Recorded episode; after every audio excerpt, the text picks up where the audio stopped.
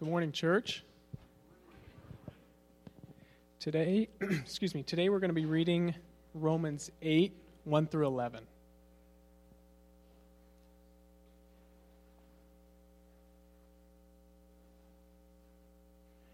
Romans 8, 1 through 11.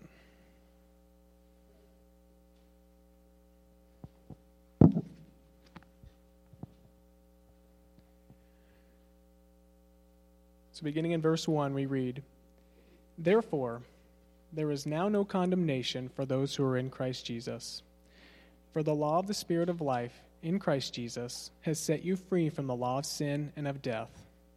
For what the law could not do, weak as it was through the flesh, God did. Sending his own Son in the likeness of sinful flesh, and as an offering for sin, he condemned sin in the flesh, so that the requirement of the law might be fulfilled in us who do not walk according to the flesh, but according to the Spirit. For those who are according to the flesh set their minds on the things of the flesh, but those who are according to the Spirit, the things of the Spirit. For the mind set on the flesh is death, but the mind set on the Spirit is life and peace. Because the mind set on the flesh is hostile toward God, for it does not subject itself to the law of God, for it is not even able to do so. And those who are in the flesh cannot please God. However, you are not in the flesh, but in the Spirit, if indeed the Spirit of God dwells in you. But if anyone does not have the Spirit of Christ, he does not belong to him. If Christ is in you, though the body is dead because of sin, yet the Spirit is alive because of righteousness. But if the Spirit of him who raised Jesus from the dead dwells in you, he who raised Christ Jesus from the dead will also give life to your mortal bodies through his Spirit who dwells in you.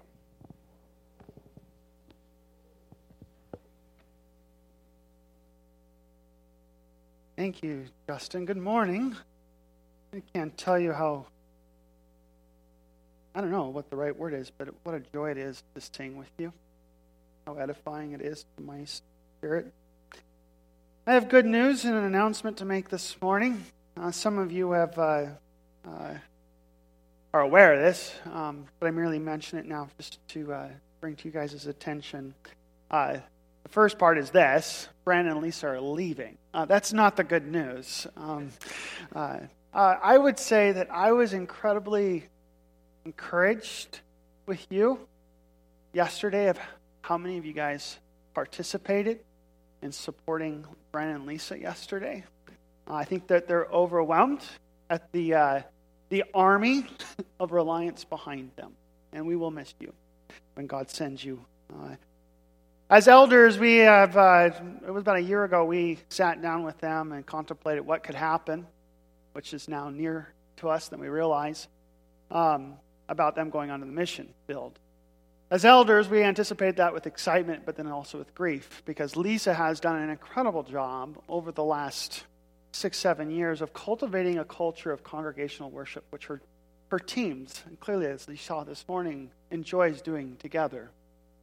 And one of those things is that as a result of that will be Lisa, because she's going to be on the mission field, we contemplated cloning, seeing that that is a biblical option, and that's something that we don't think we could operate with in a year's time worth, so we're not going to do that we would send the clone with Brandon. Um, I got sidetracked. I'm sorry. That's, that's my sense of humor. Um, and so, as we were thinking through, you know, last year, God has done a lot with Reliance, even with adding this space.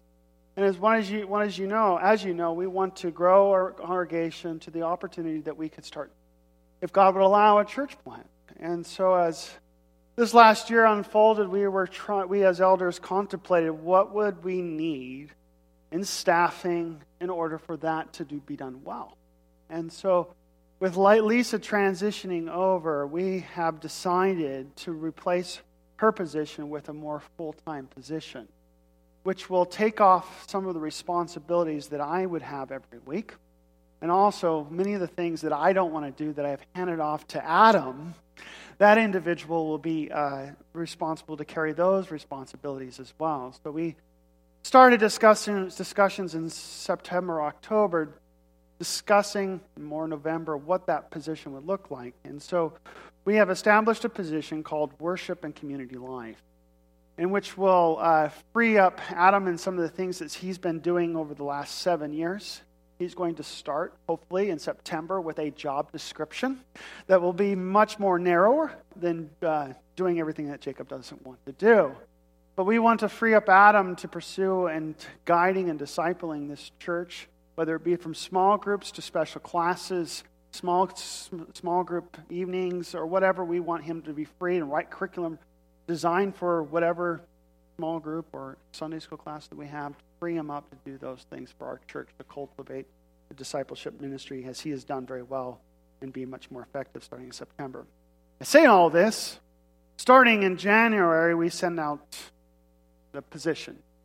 And there has been one name that has floated to the top since that time. And we have been in discussions for well over a month.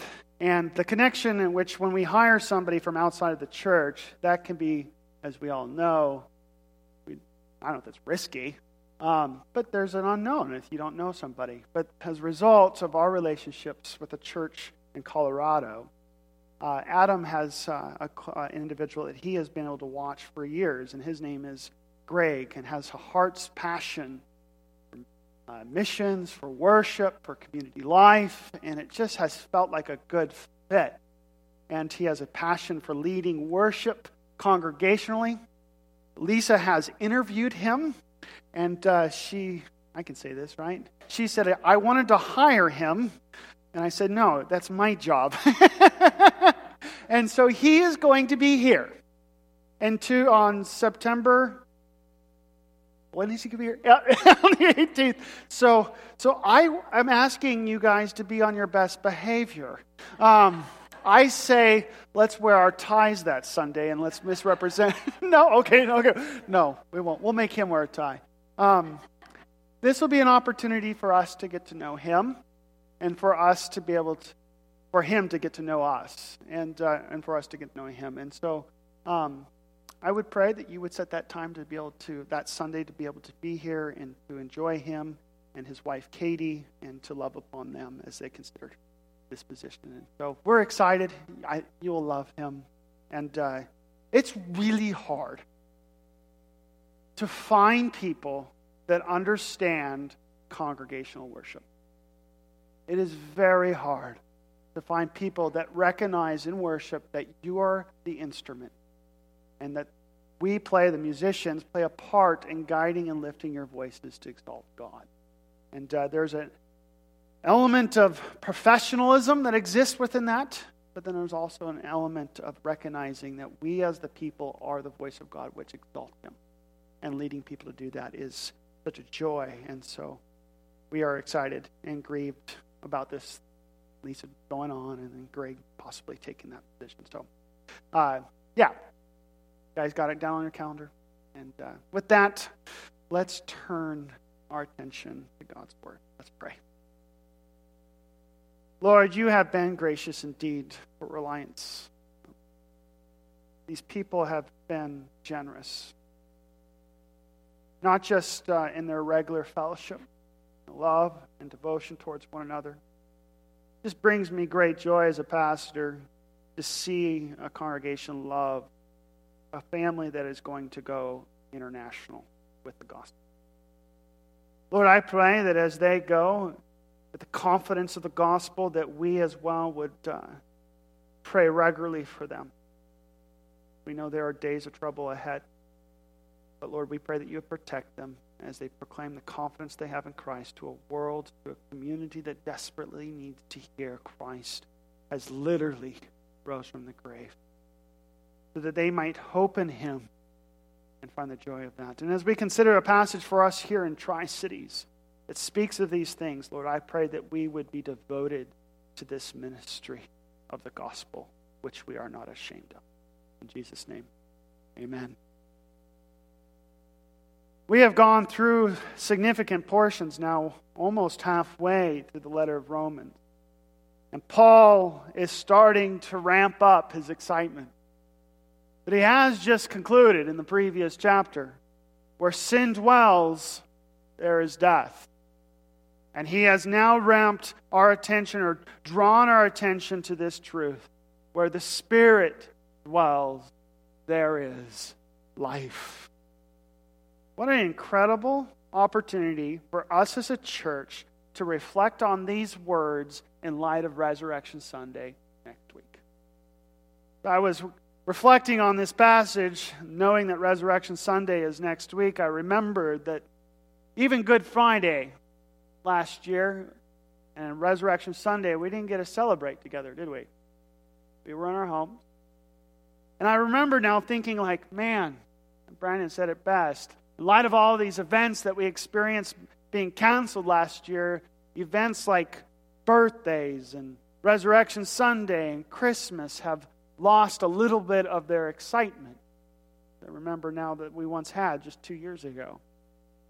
And so, what I would like to do is just to draw our reflection on what Paul brings us so that we, when we sing next week, we sing with the great delight and joy of what we hope in Christ who rose from the dead, literally, has become our hope.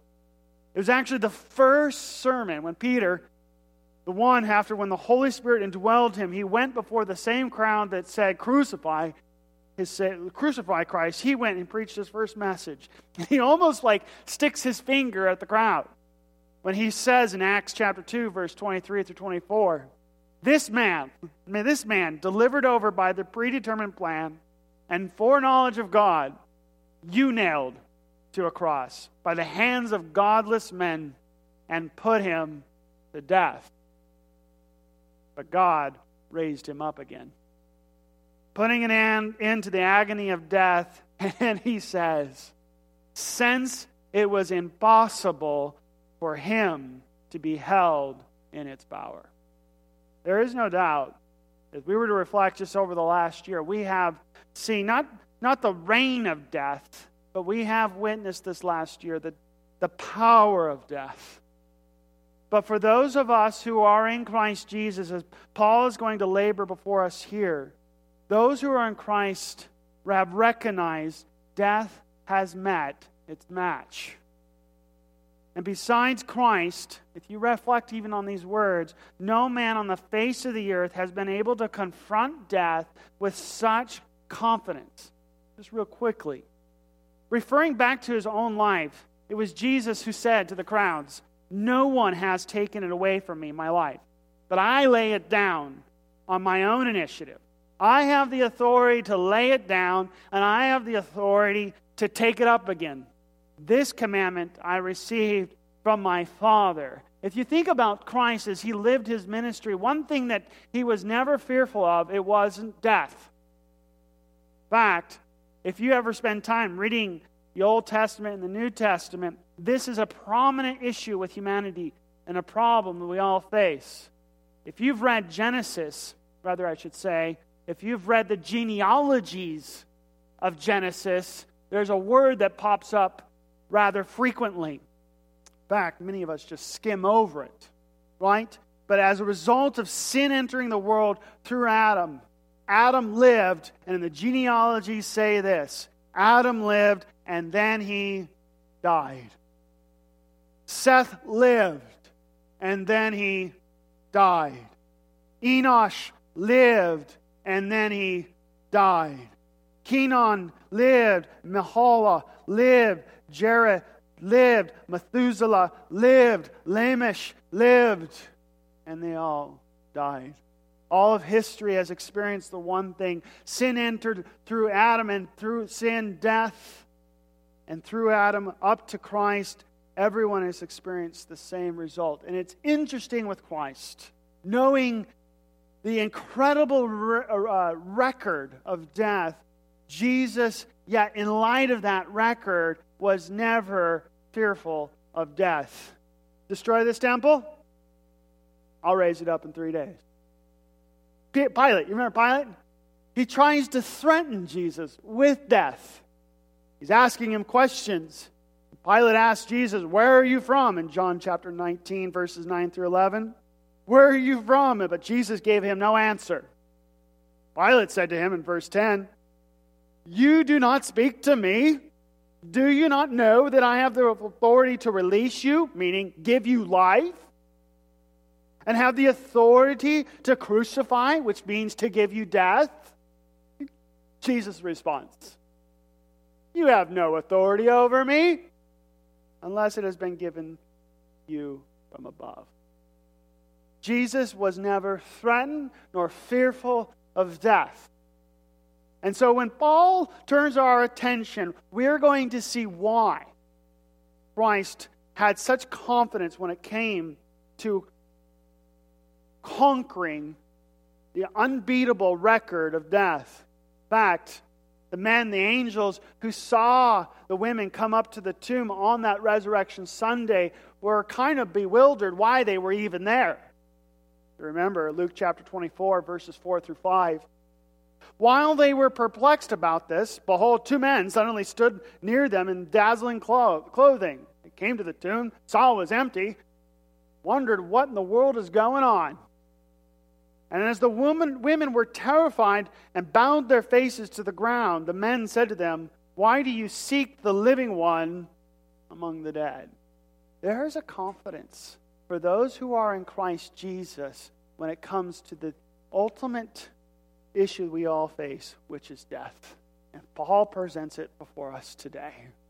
And so, what I want to do is to delight in that but before we delight in that, I want to remind us of what Paul has already done for us. Because this issue started in chapter 5. And he has tried to plead with us in his writings where sin dwells, there is death. And he's going to teach us here this morning where the Spirit dwells, there is life.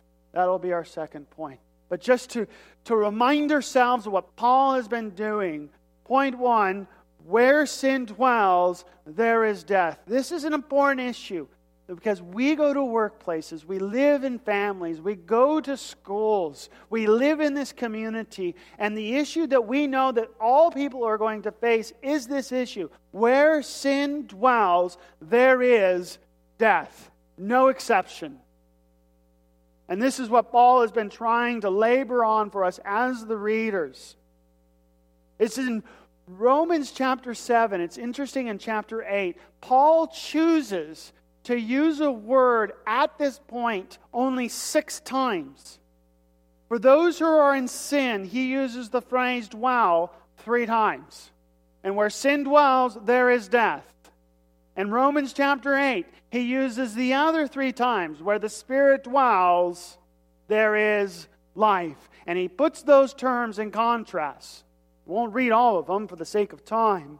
But just to remind you, even though the law for a Jew recognized it was holy, righteous, and good, how valuable it was to give them a guidance towards life, those where sin dwelled were tormented by the reality that they could not accomplish what the law presented before them. Remember, you read with me in Romans 7, verses 12. So then, the law is holy, and the commandment is holy, and righteous, and good. But where sin dwells, there is death. And he says this in verse 13. Therefore, did that which is good become a cause of death for me? Law doesn't produce this result. No, may it never be. Rather, it was sin, in order that it might be shown to be sin by affecting my death through that which is good, so that through the commandment sin would become utterly sinful. We recognize where the sin dwells as we read the rest of Romans chapter 7. Where sin dwells, it controls the individual to only accomplish that which the sin desires. For I not know, for I know nothing good dwells in me. This is verse 18. That is, in my flesh, for the willing is present in me, but the doing of the good is not. I can't do it because something is controlling me. It is taught us what Paul has said where sin dwells, there is power. Even if I wanted to, it is overpowered by this issue of where sin dwells within me. And finally, where the sin dwells, it has held me literally, as Paul would reflect, is his previous unbelieving position as a Jew. He's stuck in a prison. I find that the principle that evil is present in me, the one who wants to do good and can't, he's stuck. That he ultimately recognizes where the sin dwells results in death, that he comes to this final conclusion Wretched man that I am, who will save me from this body of death? Where sin dwells. This is what Christians, Christianity or Christians must not waver on. Where sin dwells is death. The result is death. And we should be very familiar with this language because he doesn't just use it in chapter 7 and 8. For where sin dwells, there is death. For the wages of sin is death. For the mindset on the flesh is death. Over and over, Paul puts this before the reader. So, how will a man be saved from this body of death where sin dwells? The only hope is that your heart might be cleansed and renewed, and there might be a new dwelling in which Paul has now labored and says in the victory, chapter 8, Thanks be to God through Jesus Christ our Lord. For where the Spirit dwells, there is now no more condemnation, which is point two. I want to prepare our hearts because there is a table in front of us. And as a result of what we recognize, what Christ has done for us, we participate in fellowship with God, with one another, for what God has done in our lives because we have been saved from sin and been transformed into a new dwelling in which now the Spirit rules. And this is what is so fascinating what Paul brings before us. Look at verse 9. Look at verse 9. Where the Spirit dwells, there is life. Hope you've tracked with me thus far. Where the sin dwell, where sin dwells, there is death, but where the Spirit dwells, However, you are not in the flesh, but in the Spirit. Something has happened. If indeed the Spirit of God, and He's going to put before us the first dwell, if indeed the Spirit of God dwells in you. But if anyone does not have the Spirit of Christ, He makes a clarification here he does not belong to him. Nicodemus, remember the confusion that he had. You're saying that I must be born again in order to have eternal life. It was the Samaritan who asked Jesus, how do, where are we supposed to worship? And Christ says to her, You must worship the Lord in new spirit, in a spirit. It's not the issue of the flesh, it's the issue that there needs to be the dwelling of the Spirit within you, not where, because the issue that you have right now is sin now dwells within you. But Paul has said, as a result of faith and what Christ has accomplished in conquering sin and death, that now you are not in this in sin, you are now, this is incredible, in the Spirit. And I want to labor here just for a second because what Paul does here is interesting.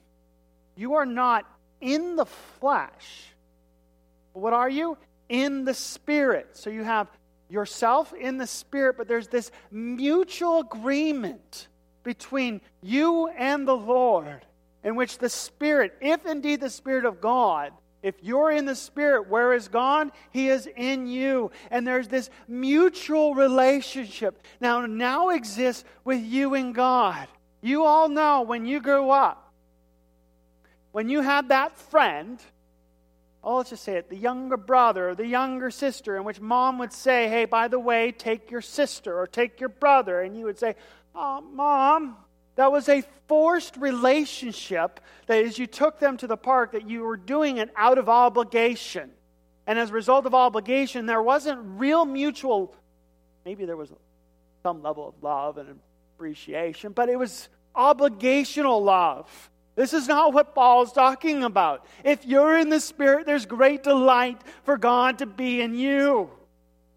And if that's true, this element in which Paul declares in Romans 8, verse 1, there is no condemnation in the, for those who are in Christ Jesus, is a victory statement. I remember pastors often feel the weight. I don't know, maybe it's a church planter thing, but I remember as Adam and I moved here and we began the ministry, we participated in a couple church planting events where they would draw church planters together. And as a result of that, the intent was to encourage church planters in what they're doing. And it became obvious something issue in me that as you began to go to these events, you tend to compare where God is taking somebody else's ministry in light of where you're at in your pursuits, and God is working through your ministry. And I remember often feeling guilty because we weren't as far along as I thought God would want us to be, or really how far I wanted to be. And one day, at one of these events, a pastor got up and he said the simple statement God loves you so much. I'm thinking, okay, I know that, duh. And there is nothing more that you could do to make him further love you. And I remember thinking, now, I have heard that so much, but we put to tend to put a, a, in our relationships like expectations and at that moment, I realized the result of what Christ has done for me and the my result in faith in Him. There is nothing more that I could possibly do to make God love me more. For the Spirit is in me, and I am in the Spirit. And it's to my advantage, as Christ would have said in John, that this might be so to delight in. And God delights in him whom He has saved. And this is something we often realize, ought to realize, how we relate to one another, which we will get to as we understand later in our third point. However, I just want you to notice how often the Spirit of God shows up in this text. You can almost see it eight or nine times. If you underline it, you'll see its use repetitively. As Paul is trying to say, something has changed. Sin does not dwell, the Spirit dwells now in you. However, you're not in the flesh, but in the Spirit, verse 9. If indeed the Spirit of God dwells in you. But if anyone does not have the Spirit of Christ, he does not belong to him.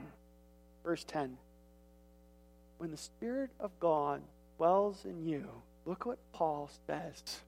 If Christ is in you, oh, it would have been amazing indeed to be able to see the ministry of Christ and how we underestimate the gift we have received by the Spirit. To have the Spirit is to have Christ. You can know Christ because he is now in you. That though the body is dead because of sin, every Christian recognizes the consequences of sin, having sin dwell within us, there is a consequence of death. Yet, however, the Spirit is life or alive because of righteousness. And here's the hope set before us. But if the Spirit of Him who raised Jesus from the dead, and here is his third or second occurrence of the word dwell, if the Spirit of Him who raised Jesus from the dead dwells in you, he who raised Christ from the dead will also give you two things life to your mortal bodies through his Spirit who dwells in you. Meaning, the life that you presently have, even though sin once dwelled in you and you're waiting for your glorified resurrection and hope, the Spirit can enable you to walk with the new mindset that we, we understood last week. You're not a prisoner to sin anymore. It no longer controls you anymore. The Spirit of God has retuned reset your mind to the things of Him which you now can be delighted in. And as a result of that, the time that you now have on this life can be pleasing to God if you live in Christ. And so, if you would allow me, when Paul uses the word dwell here, it's transformative, especially for the Jewish audience. Because historically, where did, this, where did the Lord dwell? Physically.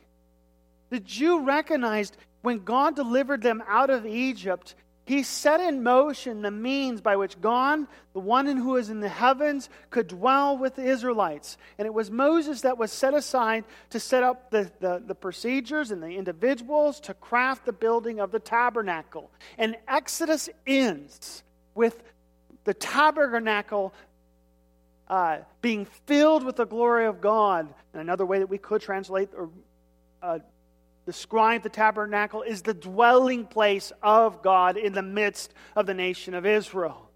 And so when Paul says these words, For a Jew who's leaving Judaism to enjoy Christianity, they're coming to realize this truth. The temple's not as valuable as it once we thought it was.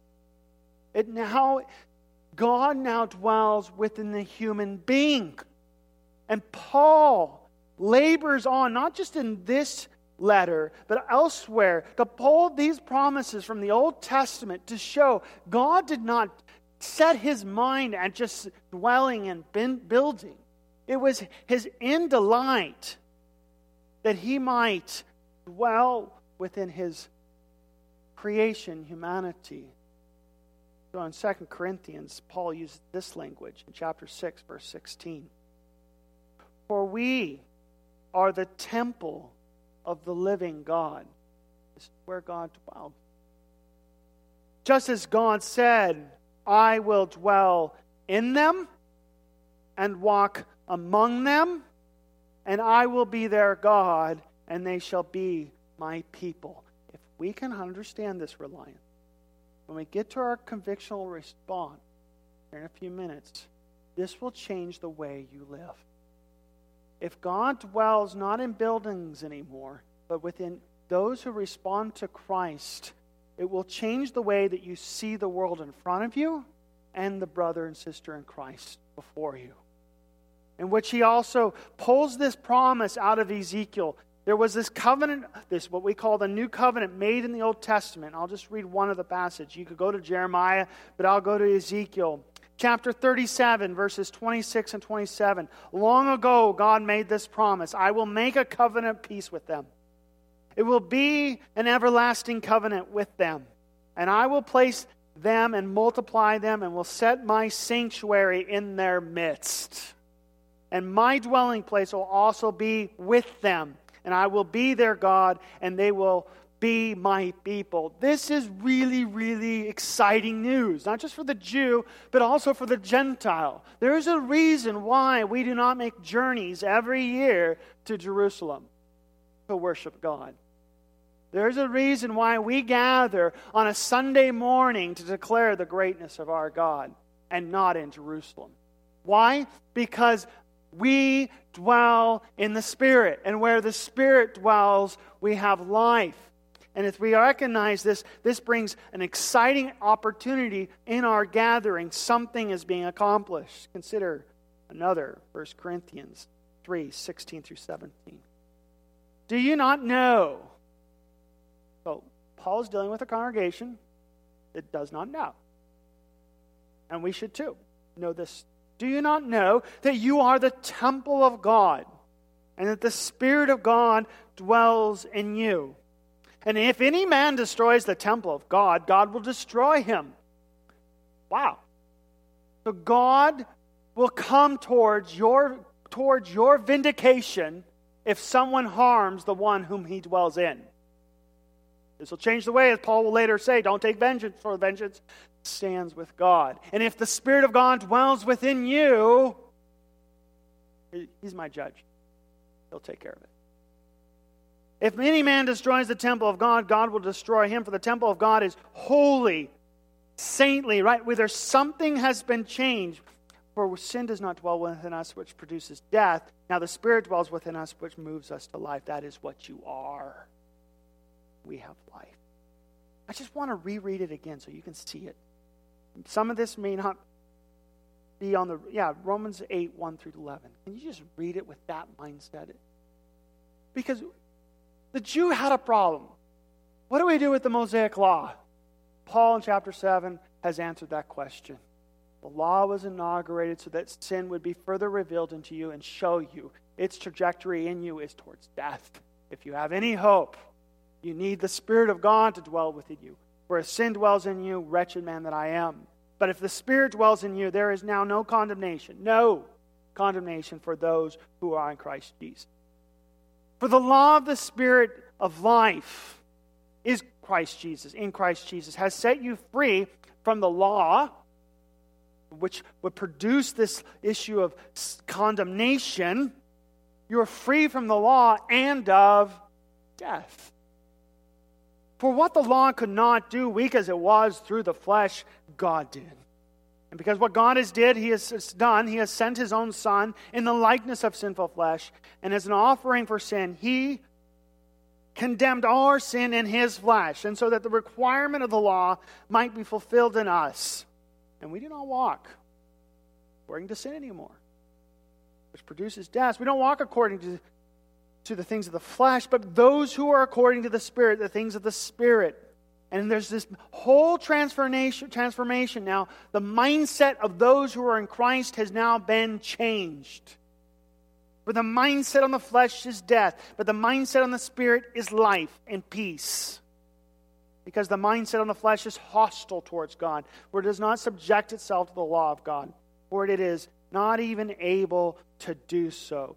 Those where sin dwells, those who are in the flesh, cannot please God. Comes to these eloquent verses in 9 through 11, which have been set before us today to say these things. You're not in the flesh. You're in the Spirit, and the Spirit is in you. Indeed, the Spirit of God dwells in you, but if anyone does not have the Spirit of Christ, he does not belong to him. What makes us different from the rest of the world? Not you, it's what dwells within you the Spirit of God. And if Christ is in you, though we recognize the body is dead because of sin, we will experience death. But yet the Spirit is life, alive because of righteousness. But if the Spirit of Him who raised Jesus from the dead dwells in you, He who raised Christ from the dead will also give life to your mortal bodies through His Spirit who dwells in you. We as Christians should recognize what makes us so different from those from the rest of the world. For a Christian recognizes we don't boast in our righteousness or anything that is good within us. We boast in whom dwells within us, which is Christ, the Spirit of God, which brings us to our convictional response. Point three. The way that we think through these things, thank you. I know that's theology. And theology, if it's, when we understand it correctly, should result in practical living and how we have dressed the world in front of us. I hope that if you've, if you've read, maybe spend this week reading, rereading Romans 1 through 8. And if you do, you're going to recognize how labor, how uh, intentional Paul t- sets these two world positions apart from one another. You're either in Adam or you're in Christ. You're either in sin or you're in Christ. You're either under the law or under grace. He doesn't see a mixing in the middle. And you'll find with the other apostles, you're either of one worldview or another worldview. Or to use kingdom theology, you're of the kingdom of Satan or the kingdom of God. There are no middle grounds or walking the fence line. You're either on one side or the other side. Either you're a slave to sin or you're enslaved to God. Either you're a slave of sin or a slave of righteousness. And what he has said here in Romans 8, either you're in the flesh or you're in the spirit. This is why Paul elsewhere can say, examine yourself. Because you should be able to know where you're at. This is why John will write, the children of God and the children of Satan are obvious. This is why Christ can teach. You can tell a follower by their fruit. I've often wondered if it would be helpful, even in light of the last, man, five to ten years, maybe it would be good for Reliance even to reflect on what is the kingdom of God and the kingdom of the world that we live in. What is the church and what is the other realm? Where we tend to treat our relationships with one another and we don't see the sharp contrast which the scriptures put before us. And this is why Paul will say to the Christian audience who goes out into the midst of a perverted world, he reminds them who they are. You're not one of them, you're a chosen race, you're a royal priesthood, you're a holy nation a people for God's own possession. Why? Because the Spirit of God dwells in you. so that you may proclaim the excellencies of him who has called you out of darkness into his marvelous light. life. For you once were not a people, you once were sin dwelled, but now you are the people of God where the Spirit of God dwells. And you have not received, once you had not received mercy, but now you have received mercy. Everything, life, death, and life determines on where the sin dwells or the Spirit dwells, is what Paul is concluding. And this is why John will write, and this is how we have to be very careful. We are a very individualistic society. So we receive the gospel individually, which is true. And we recognize the Spirit as a result of this faith in Christ. The result is the Spirit of God dwelling in me, that we so sometimes so individualize that experience to mean that that's my experience and none of yours. This is why Paul will, or John and Paul, and Peter will caution Christians the way you speak to one another, you must be very careful. Because when you address someone else who's in Christ, you're speaking to whom where God dwells. This is why John will say, Beloved, if God so loved us, me, each and us, each and one of us, we also ought to love one another. No one has seen God at any time. If we love one another, God abides in us, and his love is perfected in us. And so by this we know, we can know if we're in the flesh or in the spirit. By this we know that we abide in him and he in us because he has given us of his Spirit. Do you want to know if you're a Christian? John writes these things in his letter so that, that you might know that you are of, his, of the children of God. If you want to know if you are a follower of Christ, you can determine that fruit by the way that you love the beloved. And so often we can treat our church experience as hour and 15 minutes as something for me but I sing also for you, and you sing also for me. We serve one another not because it's something that we get out of it, it's an expression of our love for one another.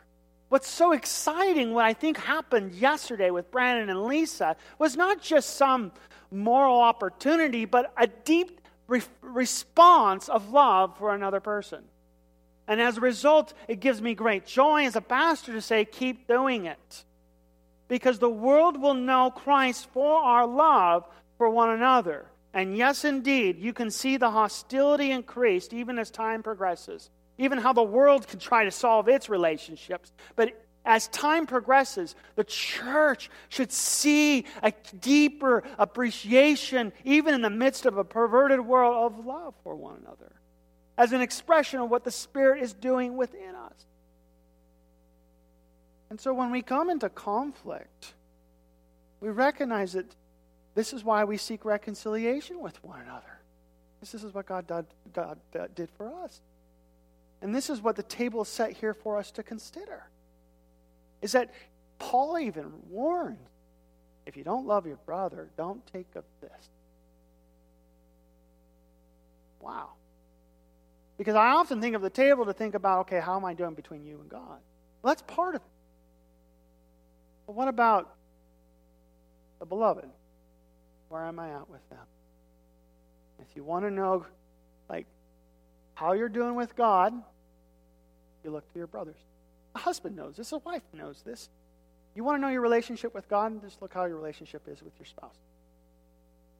How do you work through issues? If the Spirit of God dwells in your spouse, the way that you treat one another is a direct response of what the Spirit is doing with you and God. Peter warns of this, right? Men, your prayers are just hitting the ceiling. That's Jacob's paraphrase. Because you're not even treating your wife with honor, whom where the Spirit dwells. Now that's that's recognizing the difference between the world and the church. We have an obligation to one another. But what gets lost over time, if you just allow me just a few more minutes before we go to the table, what gets lost over time, is the church is working out its issues with one another, it forgets sometimes how it's supposed to respond to the world. Right? So the world will respond to one another with aggression towards one another. Because that's what sin does. It produces what? Death. Right? But our response to the world is we were once enemies of God. But God demonstrated his own love towards us in that while we were yet sinners, Christ died for us. We don't have an attitude of hostility towards the world where sin dwells. We have a, a hope. And this is why Paul will elsewhere say, we are ambassadors for Christ. And as we are ambassadors to Christ, as we go out into the world, into our families, our schools, and our workplaces, we proclaim Christ so that the hope that we have might become their hope. And it's like this invitation to this whole new kingdom that works through their issues, that loves one another, that is willing to sacrifice for one another. And it's this invitation to repent and be participants of what God is doing in his kingdom, in which where the Spirit of God dwells. And we respond compassionately. One of the reasons why Reliance puts before you regularly ministries of involvement in this city is where we ask the simple question God, what do you need in this city? And what ministries have you established in this city that we can send our people to serve this community in light of the gospel? There's a reason why we put before you regularly Mirror Ministry, Grace Kitchen, Young Lives. Uh, we got U Medical, and the list could go on and on and on. And I pray that God would produce even more opportunities for us to serve with compassion, go into this world with what the gospel has done, and so that we can invite the world which where sin dwells and show them the love of Christ which gives life to their mortal bodies. Because the result of it, if you think about it, you think about it, the, the church is so fundamentally more capable to respond to the issues of the world that we face today than the world. Why? The world where the sin dwells, they have one life. Paul presents us if you die, you get up. We, we don't have a fear of death. You can watch the world. How does this respond to its issues? You'll find a few that will give their time. But it's the culture I would suspect is more let's just throw money at it reality is, is that the church recognizes that we can give up our time because this is not what we have. And we can serve sacrificially, knowing that God is going to raise us up and we inherit eternal life.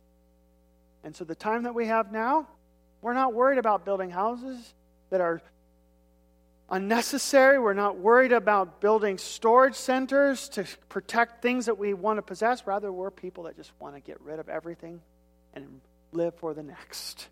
Living our time wisely, inviting those from the world into the spirit of life. If we understand that principle, I think we're ready for Resurrection Sunday. We need to be compassionate towards this world because you were once there. We don't have to agree with what the world is doing. No, God is actually quite clear. We should not agree with the things that which sin produces. But we can be compassionate and we can be caring. We can be Christ in the midst of a perverted world. And so, as you stand with me before the table as you sit, you can either sing the song with us this morning or reflect. I've put two things before you of convictional response. Do you love God? Have you responded to Him? And as a result of your relationship with God, do you love the beloved? Have you held resentment? To hold resentment towards another is to hold resentment to where the Spirit dwells in another. This is why Matthew will say, before you take the table, before you do worship, go reconcile. How are you doing with the relationships that God has given you?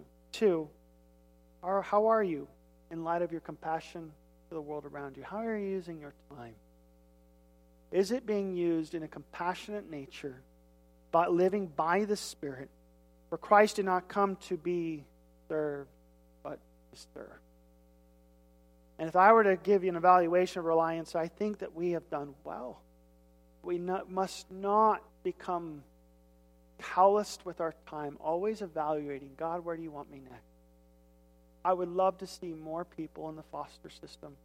I would love to see more people involved in Grace Kitchen, U Medical, Mirror Ministry, me reaching refugees. I would love to see our people always responding compassionately to the world which is in Tri Cities. And when we do that, seeing the unique privilege of sharing Christ to this world and inviting them into what Christ has given to offer them. With those two things before us, I'd ask you to consider how are you doing with the other beloved in which the Spirit dwells, and how are you using your time?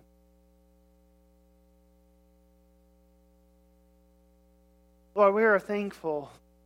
We recognize that once where the Spirit, or excuse me, once where the sin dwelled, there was death. But now where the Spirit dwells, we have life. You have changed our mindset. You've given us the opportunity to recognize that it's better to lose all things than to gain Christ. And Lord, I pray that we recognize that uh, we should take the table respectfully and humbly, cautiously. And uh, Lord, I pray that if there is any lack of forgiveness or resentment towards another beloved, Lord, I pray that we would be responsive now. Please forgive us when we sin against one another. And Lord, I pray that we would be a people that would be willing to forgive immediately. But that is what you have done for us. And that is the joy of the church that we recognize those things are only accomplished because that is where the Spirit dwells and enables us to do such a thing. And Lord, as we even consider with the time that we have, we recognize that the life that you've given us is temporary. We wait for the kingdom of God to be fully realized when you return. But Lord, we do want to use our time wisely. Let us be great stewards of the time that you've given us, seeing every opportunity to serve this community with the hope of sharing what Christ has done us done for us so that they also might enjoy life. And Lord, as we contemplate these two things, Lord, I pray that as we wait together to take them together, that this would be honoring to you. Jesus, amen. Have the servers come up.